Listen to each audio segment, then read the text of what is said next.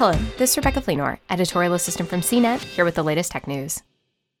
Warner Media's ad supported HBO Max is coming in June, and a new report suggests that it will have a slight discount compared with the existing ad free offering.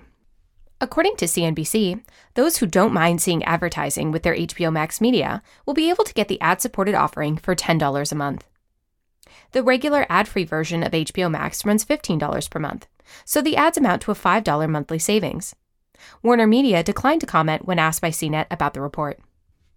Warner Media parent AT&T has talked up the ad-supported tier a few times over the past couple of months, providing a few additional details ahead of the June launch. At its March analyst event, the company said that those on this version of HBO Max won't be able to stream new Warner Brothers theatrical releases such as The Suicide Squad, Dune, and The Matrix 4. Original HBO shows also won't have ads inserted into them when viewed on this version of HBO Max. During its earnings call earlier this month, the company reiterated the June timing and teased building the ad supported HBO Max with some of its other products. One possibility is adding the streaming service to some of the wireless plans offered by its prepaid Cricket brand. AT&T also disclosed that it had 63.9 million subscribers to HBO and HBO Max.